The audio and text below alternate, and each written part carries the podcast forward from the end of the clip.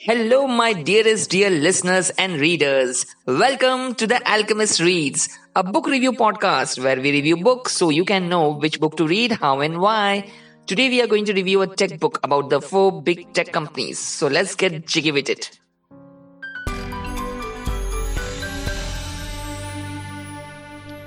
Human life is a sacred thing, and we humans by nature are very possessive and guarding about our life and with whom we share it. And since these four behemoths of the tech world, Facebook, Amazon, Apple, and Google know everything that is there to know about us, which we have willingly shared with them and welcomed them in our sacred life, that itself shows the humongous impact these tech companies have on our psyche. We just can't seem to live a single day or a single hour go by without being on either of these four companies app or web page. We have become so addictive and dependent on these companies that we just can't help ourselves spending hours of our precious lives on these four websites.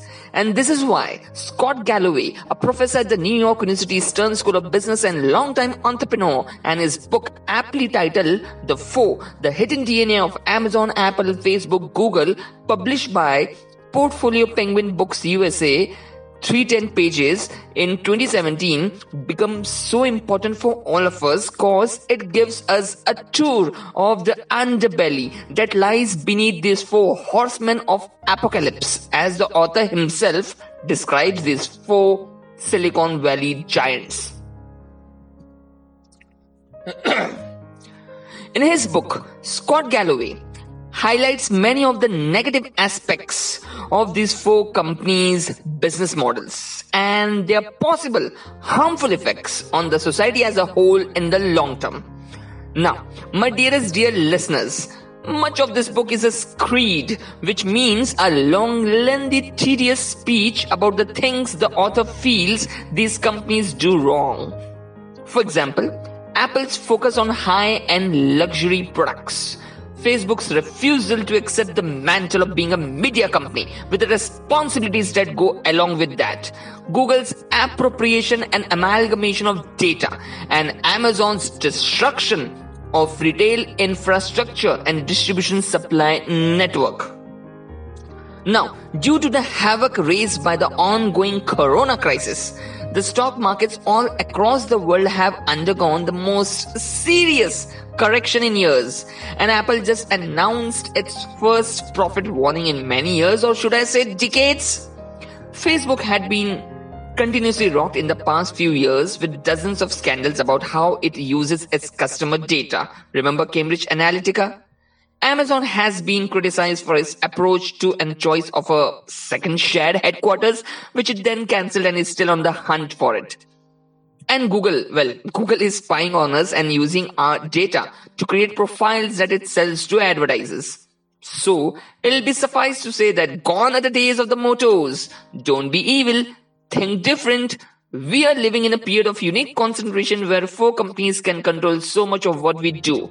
And it's not just the public faces of these companies. Amazon's AWS web services holds around half of the public cloud market share. The virtual servers that run much of the internet, including Zoom meetings these days. And one should not overlook the fact that Amazon's reach is so extraordinary to begin with that 64% of people in the United States are subscribers to its Amazon Prime delivery mode. And Facebook, who looks like a homey place to share photos and videos, has around 20% of the online advertising market, though Google still reigns supreme at around 35%. But not to forget, Facebook also has 2 billion users and four of the five most popular mobile apps in its kitty.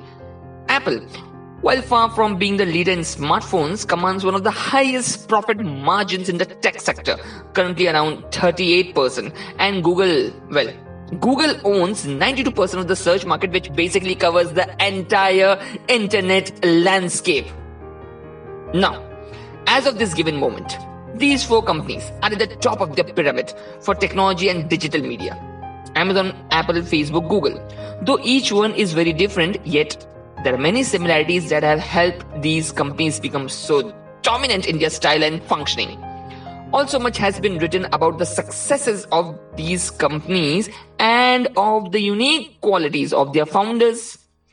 Jeff Bezos, Steve Jobs, Mark Zuckerberg, and Google's Sergey Brin and Larry Page. And much has also been written about how these companies strateg- strategically created or took advantage of sectors where they could disrupt existing companies. Now, my dear and avid listeners, how do we measure success of a company? Well, we measure the success of a company by its market capitalization. And if you look at the four in this way, they're nothing short of Leviathan itself because these companies, in fact, three out of these four companies have hit one trillion dollar in valuation except Facebook whose valuation is still dangling at 632 billion dollars. Amazon too has now fallen down to 931 billion dollars. Only Alphabet and Apple are still ruling the roost with 1 trillion and 1.38 trillion valuation respectively. Whoa, that's humongous. That's how astronomical these four companies have become. Just simply unbelievable. And the only one of these four companies that makes most of its money from hardware is Apple. And the story of the Apple's rise and fall and rise again is well known. Galloway criticizes Apple for its aspiration to become a luxury brand, maintaining high prices for its devices, controlling much of the sales channel through the brilliant decision to open its own stores in order to achieve an astounding profit margin. But Google is taking the opposite tack, becoming more of a public utility. Now agree guys that search isn't hypnotic, uh, it's like electricity and water. And given Google's dominance, Galloway suggests that Congress and the Justice Department might just decide the search engine is a public utility and regulate the firm as such in the coming near future. Amazon's ravaging of the retail section is another well-known story. But who among us doesn't use a company to buy things that you won't find on Main Street or in your local mall? In order to increase efficiency, Amazon has invested heavily in the last mile, which means that fragmented delivery system that gets your packages to you on time. Galloway says, it's pretty clear where Amazon is headed. A. Take over the retail and media sectors globally. And B replace the delivery of all these products with its own planes, drones, and autonomous vehicles. So I guess it's bye bye UPS, FedEx, and DHL. Galloway says that Facebook is the most insidious of the lot, cause size does matter. And Facebook, which just might be the most successful thing in the history of humankind, powered by its mobile app, it has now become the world's biggest seller of display advertising. An extraordinary achievement, given Google's brilliant theft of advertising revenues from traditional media just a few years ago. The concentration of this much power in advertising is unprecedented. Here I have to say that Google and Facebook are redrawing the media map. Eventually, they will control more media spend than any two other firms in history. Now, the part I find the most interesting in the book is the discussion on media and what the old guard media companies could have and well should have done against Google and Facebook back in the early 2010s. Here, Galloway is recounting a personal story of when as a New York Times board member, he led an ultimately failed effort to get New York Times to fight back against Facebook and Google. He suggested that the New York Times could have formed a media consortium which prevented all scraping and on-site delivery by search engines and Facebook, and then sold such rights to the highest bidder. This consortium would thus have better monetized the service it was providing tech companies. As Galloway tells it, the New York Times CEO did not go along with the plan because uh, he was worried that uh, Google would retaliate by downgrading the content farm about.com which New York Times owned at that time. Google, anyhow, Google ended up downgrading all content farms eventually anyway. And the New York Times sold about.com at a loss. So I'm not sure the effort uh, would have succeeded. But the idea serves as a centralized analog to what some academics are proposing regarding data markets where we as consumers are paid for the international Uh, rather, I should uh, say, uh, say informational content we provide these companies for free. Uh, these four big firms have a dampening effect on innovation overall. Galloway explains uh, I've sat in dozens of VC pitches by small firms. The narrative has become universal and static. We don't compete directly with Amazon, Apple, Facebook, Google, but would be great acquisition candidates. Companies thread this needle or are denied the requisite oxygen, that is capital, to survive infancy.